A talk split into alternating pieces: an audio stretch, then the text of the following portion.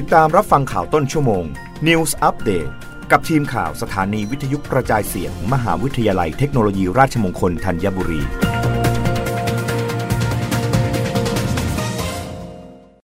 รับฟังข่าวต้นชั่วโมง โดยทีมข่าววิทยุราชมงคลธัญบุรีค่ะ จีนประกาศเลื่อนการแข่งขันกีฬาเอเชียนพาราเกม เนื่องจากสถานการณ์โควิด -19 ระบาด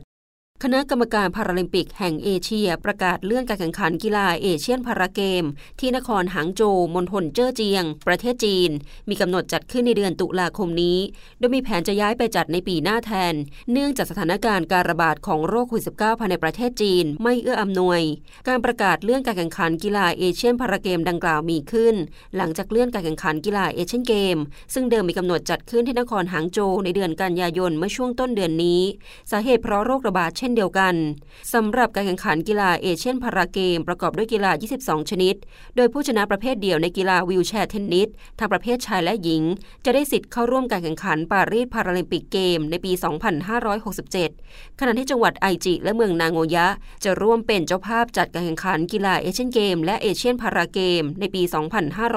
2569 โดยแหล่งข่าวเปิดเผยกับสำนักข่าวเกียวโดว่า ผู้จัดงานระดับท้องถิ่นของเอเชียนเกมปี 2567ได้ขอให้สภาโอลิมปิกแห่งเอเชีย ปรับลดขนาดของงานลงเพื่อเป็นการลดค่าใช้จ่าย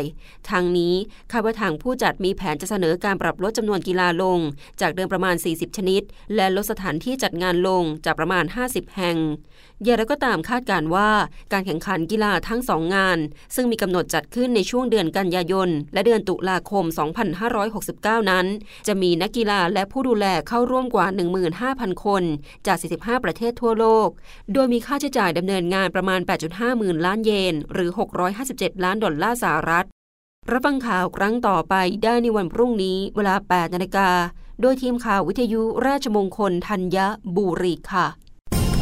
รับฟังข่าวต้นชั่วโมง News อัปเดตครั้งต่อไป กับทีมข่าวสถานีวิทยุกระจายเสียง มหาวิทยาลัยเทคโนโลยีราชมงคลธัญบุรี